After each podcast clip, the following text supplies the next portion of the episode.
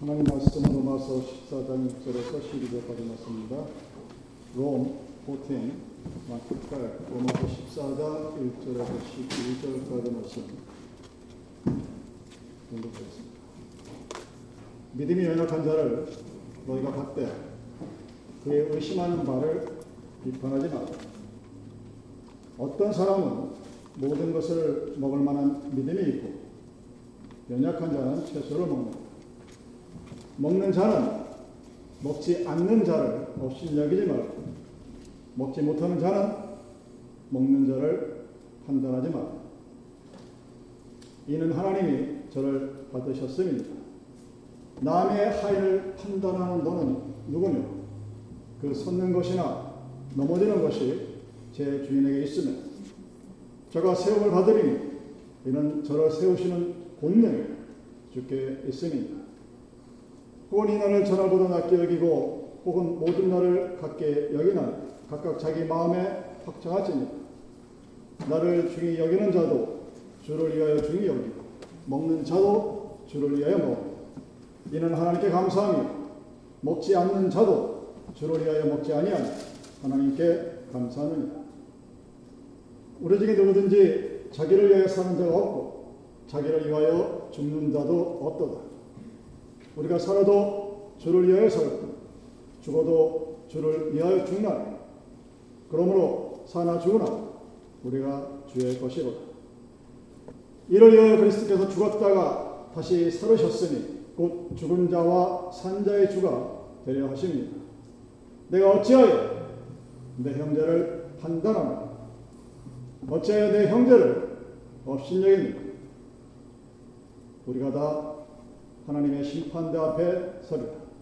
비록되었을 때 주께서 가라사대 내가 살았느니 모든 무릎이 내게 꿇을 것이요 모든 혀가 하나님께 자백하리라 하였느니라. 이러므로 우리 각인이 자기 일을 하나님께 짓고 하리라. 아멘.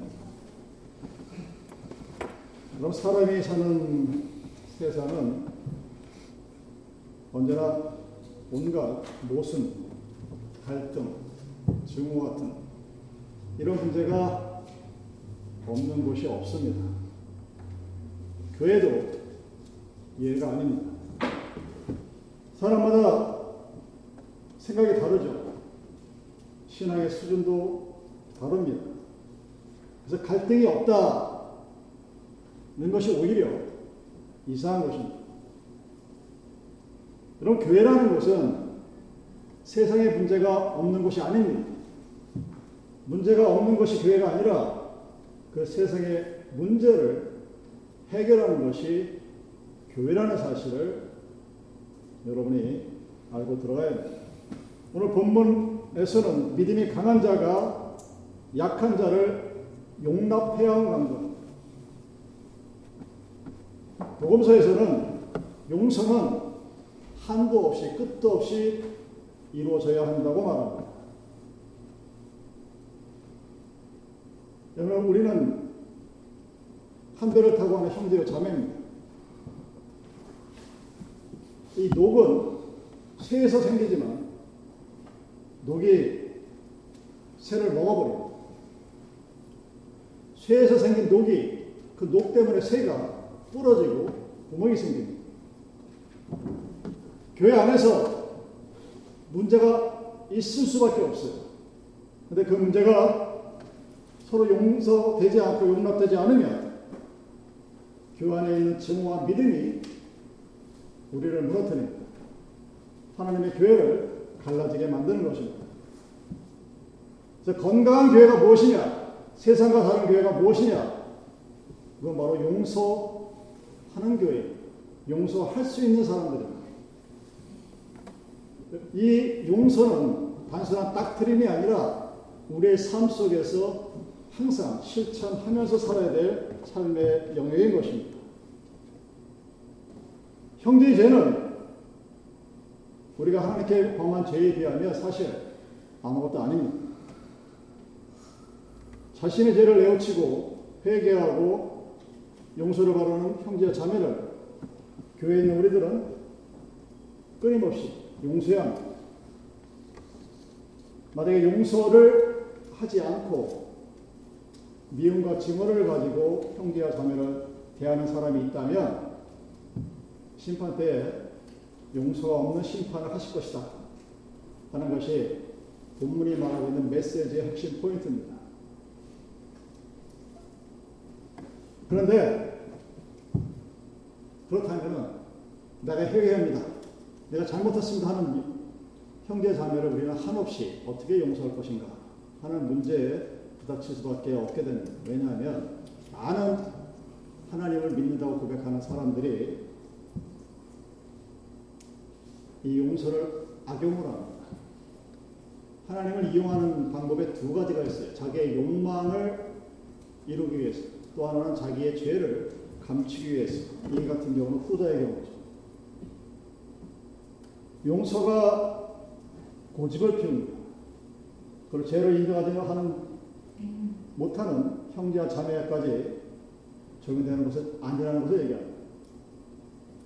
여러분 교회가 회개하지 아니하고 용서받기를 원하지 않는 멤버가 있으면 가차없이 출교시키라고 말합니다. 여러분 지난번 우리가 봤었던 복음서의 말씀처럼 애하는 종에게 탕감을 해줬습니다. 죄를 탕감받았으면 빚을 탕감받았으면 자기도 그렇게 해야 합니다. 근데 그러지 않는 것이 비유에서 나타나죠. 성경은 여러분 용서받을 생각이 없는 사람을 용서라고 말하지 않습니다. 자기 자신의 잘못을 회개하지 않는 사람에게 내가 너를 용서한다는 것은 아무런 의미도 없기 때문이죠. 여러분 용서가 악을 용납하라는 의미가 아닙니다. 저지른 죄가 없어지는 것도 아닙니다. 아니면 하나님의 은혜를 자신의 잘못을 커버하는 그런 용도로 사용하라는 것도 아닙니다. 칼뱅이 진정한 참여가 없는 이에게 용서를 허락한다. 이것은 잘못된 파괴적인 행위라고 얘기합니다. 출애굽기 14장 19절에서는 악을 행하는 자는 하나님께서 반드시 심판하실 것이라는 사실을 분명히 말씀해 주고 있습니다. 그래서 우리는 아 우리 주위에 있는 사람들이 형제나 자매가 회개하면 그들 죄를 용서해야 한다는 사실은 받아들입니다. 근데 한두 번도 아니고 반복적으로 똑같은 죄를 계속 저지르는 사람들을 어떻게 하나 하는 문제에 교회는 항상 봉착하게 됩니다. 얼마나 용서해야 되는가? 몇 번까지 용서해야 되는가? 그래서 우리들의 삶에서 상당히 현실적인 질문입니다. 우리는 악으로 말미암아 희생하고 이용당한 것에 불만이 있어. 그래서 이 정도만 할 수밖에 없다고 얘기해요. 그래서 우리는 통상 3, 3번 얘기를 하죠. 그 3 스트라이크 아웃이라는 제도가 인류사에 공통적으로 적용이 되는 게 아마 그런 것일 겁니다. 세 번까지 용서해 줬는데도 똑같은 잘못을 반복하는 다면 이거 뭔가 문제가 있는 것이고 앞으로도 좋아질 여지가 없는 것이다. 그래서 충분하니까 그만해도 된다 하는 것이 암묵적인 우리들의 모습들입니다. 그런데 성경은 3, 세 번이 아니라 일곱 번까지라고 베드로가 얘기합니다. 그 베드로가 자기는 일반적인 사람들이 이해하기에는 30번보다 더 많은 일곱 번까지만 죄를 용서하면 되겠습니까? 하고 주님에게 묻죠. 여러분, 이 number seven이라는 의미는 단순히 순서상의 1, 2, 7까지 가는 일곱 번째 문제가 아니라 성경에서의 number seven은 perfect number입니다. 완전한 숫자를 얘기해요. 그 내가 이만큼 됐다 싶을 만큼 내가 하면 충분한 거죠. 하고 예수님께 아주 나 참 대답 잘했죠. 하는 그 뉘앙스가 짙게 깔려있는 그런 질문을 합니다. 근데 예수님께서 뭐라고 말씀하십니까? 아니, 베드로 네 말이 오타가 아니라 아니다. 일곱 번에 일곱 번을 더해 곱하기 하니 77이 49. 완벽에 완벽을 더해서 그를 용서하고 이해한다는 겁니다. 성경 말씀이 내 말씀에 피와 살이 묻던 이 중에 하나가 바로 이런 거예요. 말이 무슨 뜻이든 이해를 하겠어. 7 곱하기 7이 49니까 끝까지 용서하는 의미인데 과연 이게 우리의 삶에서 가능한가? 아니, 내가 미워하는 누군가에 대해서 그가 끊임없이 똑같은 잘못을 나에게 저지르고 나를 비방하고 나를 욕하고 험담하는 그를 내가 어떻게 천번 만번까지 용서할 수 있을까? I can do it. 이렇게 얘기할 수 있는 사람은 거의 없습니다. 대답은 그렇죠. 하나님이 나를 용서하신 것처럼 너도 그를 끝없이 용서해라. 여러분 마태복음 18장에 우리가 알고 있는 그 종의 비유에서 5 빌리언을 빚진 자가 5,000 빚진 자를 용서하지 않는 내용을 우리가 지난번에 함께 나눴습니다.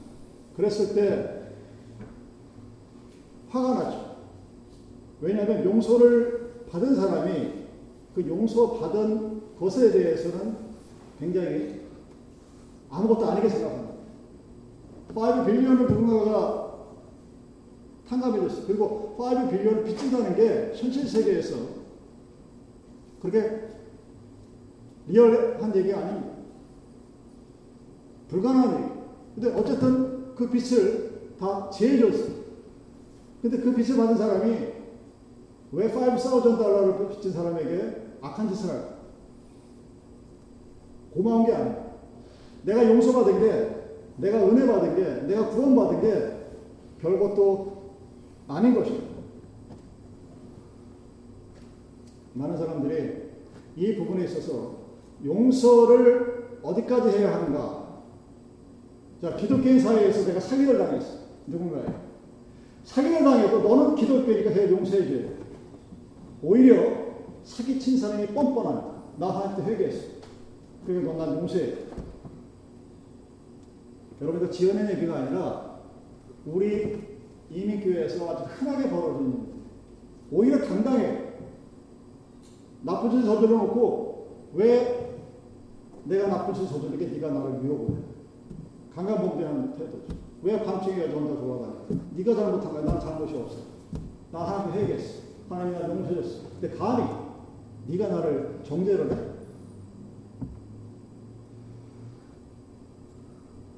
내가 무엇을 잘못해도 난 하나님의 아들이 하나님의 딸이니까 세상의 공권력도 목사도 감히 나를 정죄하지 못한다. 얼핏 들으면 굉장히 대단한 사람 같은데 구원파들이 하는 이야기의 핵심이 이거예요. 근데 사람들 얼핏 들으면 얼마나 멋있습니까? 나는 구원받은 족속에 내가 언제 구원받은 날짜와 횟수를 알고 있고 그런 내가 세상에서 잘못을 했다 하더라도 어느 누구도 나를 정죄하지 못하고 오직 하나님만 알수 거야. 너 그러니 너는 나를 정죄하지 마십시오. 성경이 우리에게는 용서의 모습은 여러분 그러한 세상 것에 대한 모든 것에 대한 완벽한 모습이 아닙니다. 오늘 본문에서 말하는 이 용서의 모습은 하나님의 마음이에요. 그러니까 내가 누구를 용서하고 용서하지 않고 나에게 용서할 권한이 있고 없고 이런 문제가 아니라 그런 브라치가 아니라 핵심은 그런 그런 하나님의 마음이 용서하는 자의 마음이라는 사실입니다. 그래서 용서는 누구를 포기하는 것은 내 머리로 내가 납득할 만하고 내가 이해할 만하고 내가 받아들일 만해서 하는 것이 아니라 내 가슴으로 하는 거예요. 하나님의 용서가 있는 사람들, 즉 하나님으로부터 내가 용서받은 것에 대한 감격과 은혜가 있는 사람만이 누군가를 용서할 수 있다는 사실입니다. 그래서 용서는 하나님을 닮는 행위의 가장 마지막 행위라고 그러죠. 여러분이 하나님의 사람이냐, 하나님의 사람이 아니냐, 우리는 그걸 갖다 항상 은사의 유무로 결론을 내요. 순복음 교단은 방언을 하지 못하면 전도사가 못 돼요. 여러분은 그게 무슨 희한한 교리인가 그렇지 모르지만 걔들, 걔들은 방언하지 않으면 하나님이 인지한 증거가 아니라고 아예 교회에 써놨어. 그래서 방언을 가르쳐준 학교로 들어갑니다.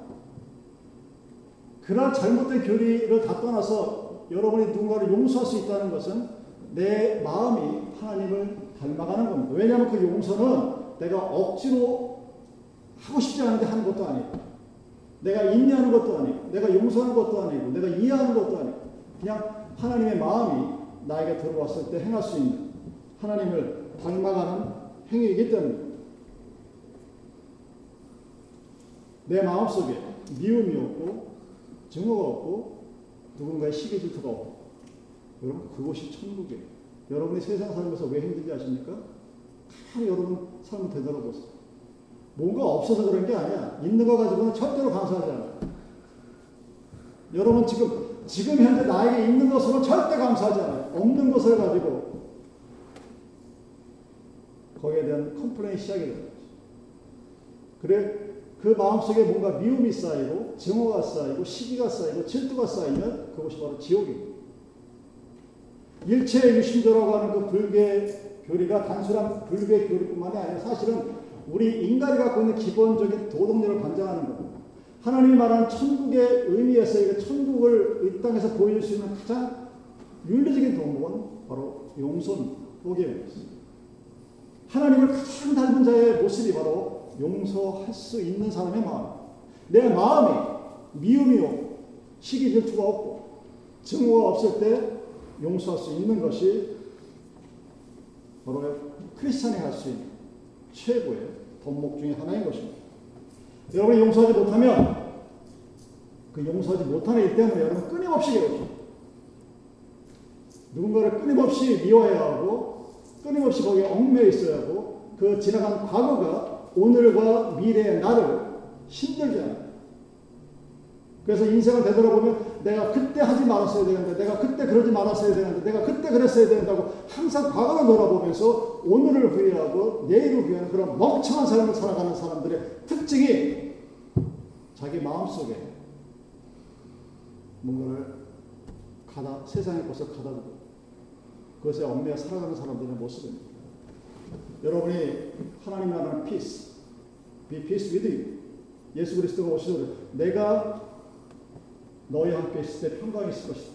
그 얘기 다른 말로 뭐냐면 내 마음속에 예수가 없으면 그 예수가 없는 그 빈자리를 세상에 대한 미움과 증오와 뭔가 어떤 것들 가지지 못한 것에 대한 한 이런 것들로 채워져서 그 사람에게 세상의 그 어떤 것을 다 채워준다 할지라도 그 사람은 하나님과 함께 살아가는 삶을 살 수가 없는 것입니다. 그래서 용서를 남을 위한 것이 아니라 너 자신을 위한 것이라고 말하고 있는 것입니다. 상대를 용서하지 못한다는 이야기는 그 용서하지 못하는 상대가 나를 컨트롤하고 있는 내가 그를 용서하지 못해서 내가 그보다 힘이 센 것이 아니라 내가 그를 용서하지 못함으로 해서 그 용서받지 못한 상대가 나를 갖다 컨트롤하고 내 마음을 지옥의 불렁텅이로 빠쳐드리는 것입니다. 근데 용서하면 그 상대편이 나에게 아무것도 아니고 파워리스가 되고 아무도 존재가 아닌 것이죠. 그걸 미워할 필요도 없는 상대가 됩니다. 여러분 그 용서는 비굴함이 아니에요. 제가 이 비굴함이라는 여러 가지 영어의 단어가 제가 알고 있는 단어는 굉장히 형식적인 단어죠. 이건 아닌 것 같은데.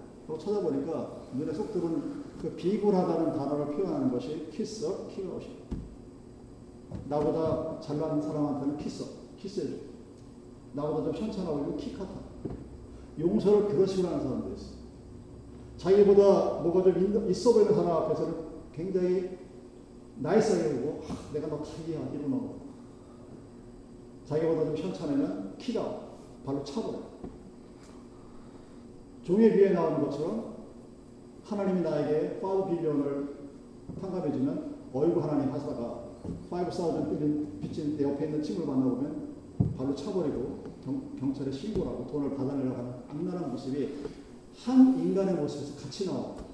두 종류의 인간이라는 사실.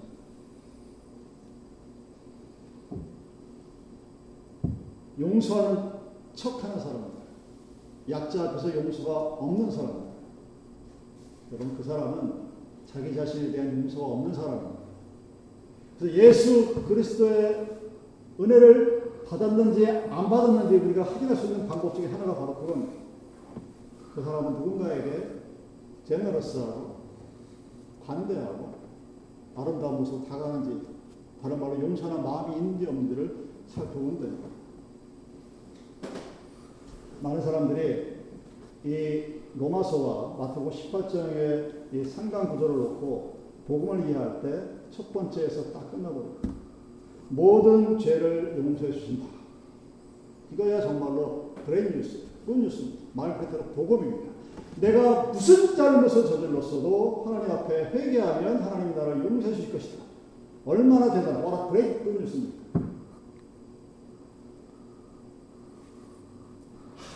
그런데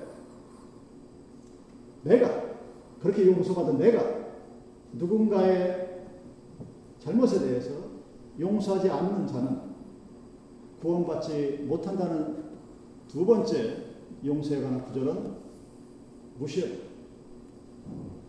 아니면 못 들은 채. 분명히 메시지는 하나님이 나를 용서하신 것처럼 용서를 받은 자는 남을 용서라고 되어 있는데 하나님이 나를 용서하는 것이 하나님의 은혜요 대단한 축복인 다는 그 복음의 뉴스가 딱 잘라버려요. 그리고 그렇게 살지 못했을 때 최후의 심판 때 어떤 결과가 있을 것이라는 이어지는 복음의 소식은 무시하거나 귀를 닫아버려요. 자, 믿음으로 구원받는다는 진리. 너무나 좋아.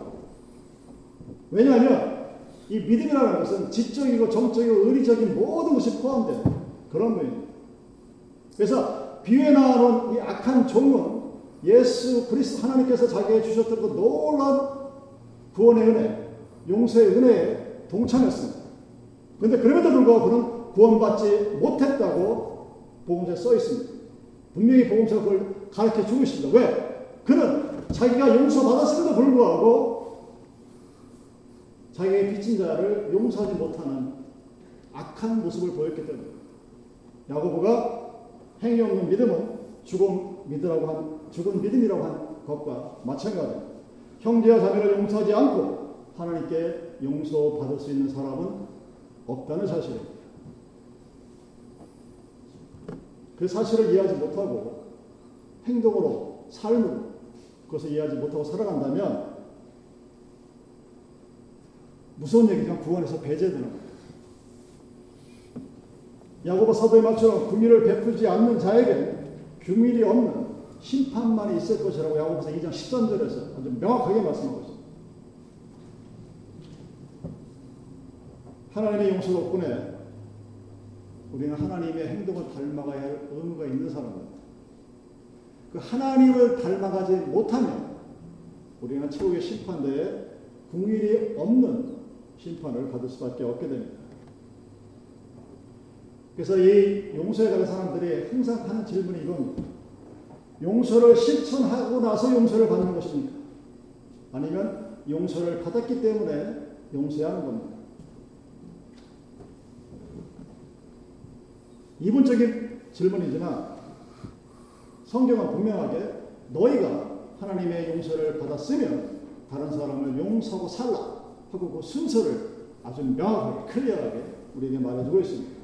내가 하나님께 용서를 받았다는 자각이나 경험이 없는 사람은 그런 확신이 없는 사람은 누군가를 용서할 때 한계가 있습니다. 삼생을 하던가 아니면 베드로 전점 나서 일곱 번 하던가 마흔 번 하라 그러면 기겁하고 손을 들고 말아버려요. 한계가 내가 하나님께 받은 용서와 구원의 은혜의 의미를 자기 자신에게 딱 제한시키기 때문입니다. 왜 그런 일이 생길까? 왜 악한 종이 생길까? 악한 종은 처음부터 나쁜 사람이었을까? 아니요. 그 악한 종은 항상 자기 자신을 기준으로 판단합니다. 나는 하나님 앞에 5 빌리언을 탕감받을 수 만한 자격이 있지만 너는 5 사우전도 탕감받을 자격이 못돼. 넌 갚아.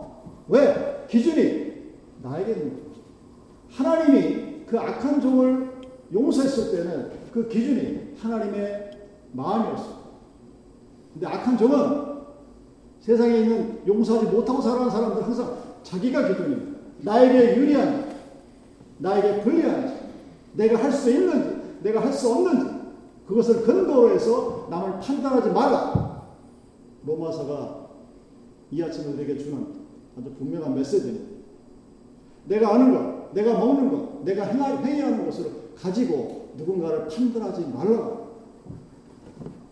빚진 자들에게 비유해서 보여주는 것처럼 자신의 빛은 관대하 남의 빛은 악하게 대하는 모습.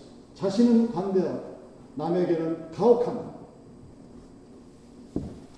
여러분 용서는 구원을 얻기 위해서 노력해야 될 수단이 아닙니다. 툴이 아니에요.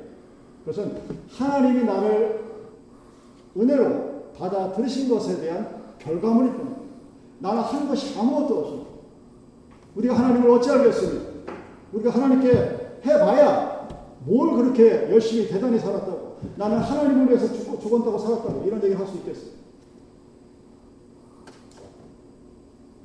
많은 사람들이 이렇게 질문합니다.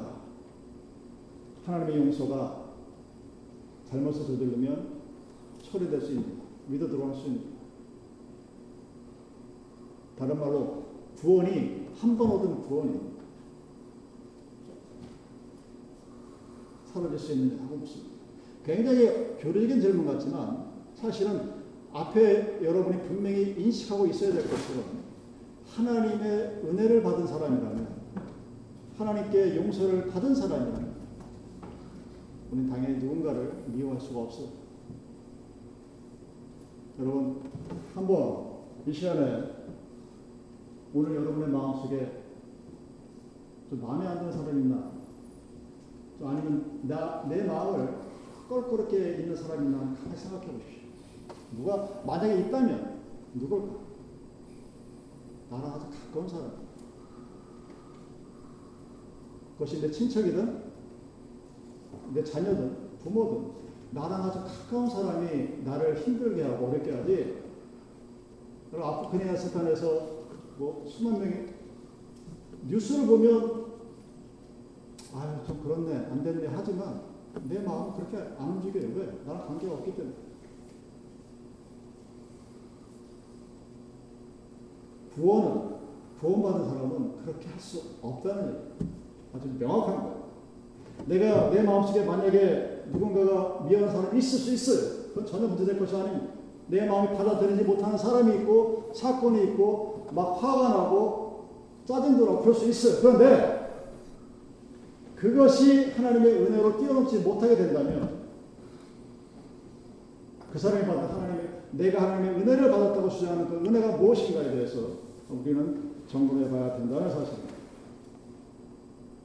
성경은 여러분들에게 너희들은 perfect forgiveness 완전 무결하게 용서를 해야만이 구원에 이를 것이다 라고 말하지 않습니다. 그렇다면 우리 중에 구원받을 사람은 단 한 사람도 존재하지 않습니다. 말은 참 쉬운데 정말 하기가 어려운 것이 용서에 관한 문제입니다.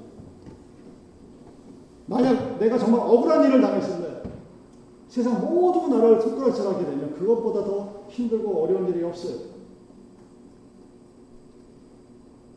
요즘 언론들이 그런 경우가 굉장히 많죠. 누가 하나 제 나쁜 놈, 그러면 이렇게 나쁜 놈이 돼버려요.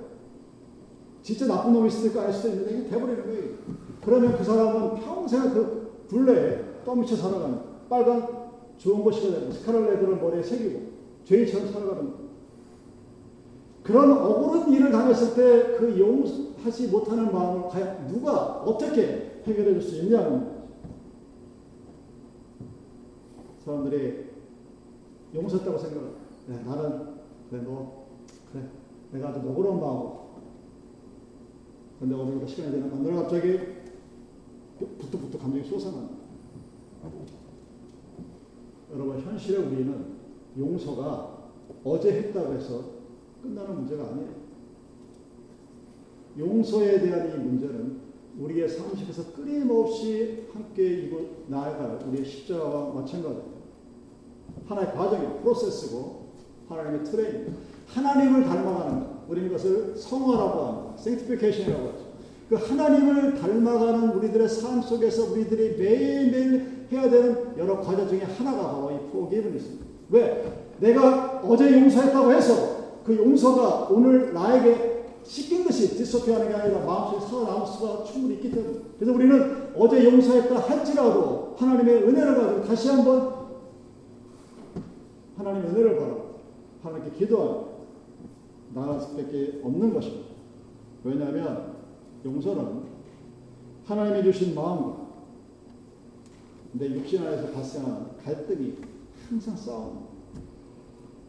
용서해야 한다는 것은 알겠는데 내 머리로는 그렇게 이해를 하겠는데 내 가슴으로는 도대체 받아들일 수 없는 그런 사람들. 그래서 세상이 살기가 피곤한 거예요. 그냥 세상이 의식주의 문제만 해결이 되면 살기 편하면은 그런 인문학적인 고민을 할 필요가 없는 거죠. 근데 여러분도 알다시피 세상에 그렇게 1 플러스 1은 2가 되는 산수 같은 그런 것이 아닌 우리는 끊임없이 괴로워, 끊임없이 아파, 그 끊임없이 문제가 생깁니다. 그런 과정 속에서 우리는 어떻게 하나님의 마음을 닮아가는 그리스도인으로서의 삶을 살아갈 수 있을까 하는 얘기입니다. 어제 용서했는데, 어제는 분명히 내가 용서한 것 같은데, 오늘 그 사람에 대한 미움이 다시 살아나면, 어제는 천국이었을지 모르겠는데, 오늘은 지옥이 되고,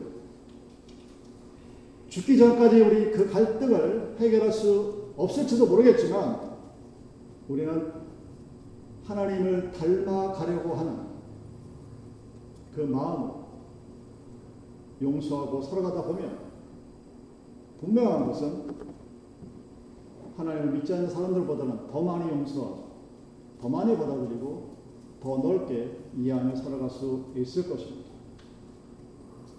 그렇게 살아가는 것이 때로는 억울하고 때로는 속상하고 이 세상에서 그리스도 십자가의 은혜로 말미암아 미움을 털어내고 천국을 누리며 살아가 구원에 이르는 기독교인의 삶의 모습인 것입니다.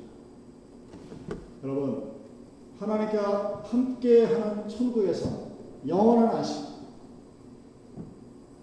여러분 언제 그런 삶을 살고 싶으십니까? 오늘 사실 하나님과 함께 살아가는 천국의 삶을 오늘 살아가십시오. 천국은 죽음 이후에 주어지는 내가 도달할 수 없는 저 언덕 위에 있는 저 바다 너머에 있는 피안의 세계가 아닙니다. 천국은 하나님과 함께 살아가는 곳에 있는 곳이 천국입니다. 그 천국을 내일 살려 가려 하지 마시고 오늘 살아가십시오. 하나님과 함께 걸어가는 삶이 천국의 삶입니다. 내가 비록 완벽하게 용서할 수 없고 완벽하게 이해할 수 없고 완벽하게 받아들일 수 없다 할지라도 하나님을 닮아가려 노력하며 하나님과 함께 걸어가라 애쓰는 오늘 그것이 여러분에게 주어진 주님의 축복이자 은혜인 것입니다. 기도하겠습니다.